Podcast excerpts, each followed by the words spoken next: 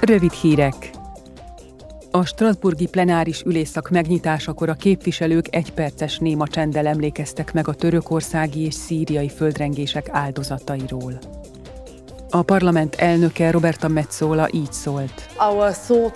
Lélekben az elhunytak családtagjaival, a sérültekkel, a romok között rekedt emberekkel és az ő életükért éjt nappal látéve küzdőkkel vagyunk. to save lives. Az elnök hozzátette, hogy a törökök és a szírek számíthatnak Európára. Az Európai Unió működésbe hozta polgári védelmi mechanizmusát, és már úton a segítség. Tegnap a parlament elfogadta azt a rendeletjavaslatot, amely a személygépkocsik és a kis teherautók széndiokszid kibocsátásának további ütemezett csökkentését irányozza elő. A parlamenti vitán Franz Timmermans, a bizottság ügyvezető alelnöke értékelte a tagországokkal ezzel kapcsolatban létrejött megállapodást. Felszólalásában elmondta,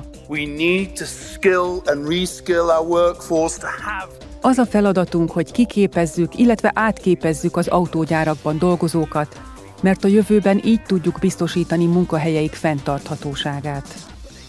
Nem kevesebb emberre van szükség, hanem más készségekre. Ha akarjuk, ha nem, az ipari forradalom már javában zajlik. A mi döntésünk, hogy az élére állunk a folyamatoknak, vagy sem. Dönthetünk úgy is, hogy ezt a világ más országaira hagyjuk, ám akkor mások diktálják majd az irányt, és a társadalmilag nem feltétlenül lesz összeegyeztethető értékeinkkel.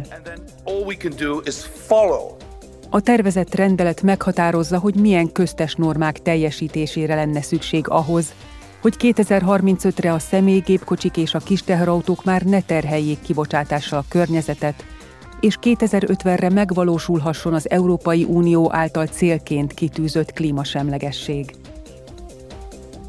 A képviselők tegnap megvizsgálták, hogy hol tart a nőkkel szembeni erőszak megelőzéséről és leküzdéséről szóló isztambuli egyezmény ratifikálása.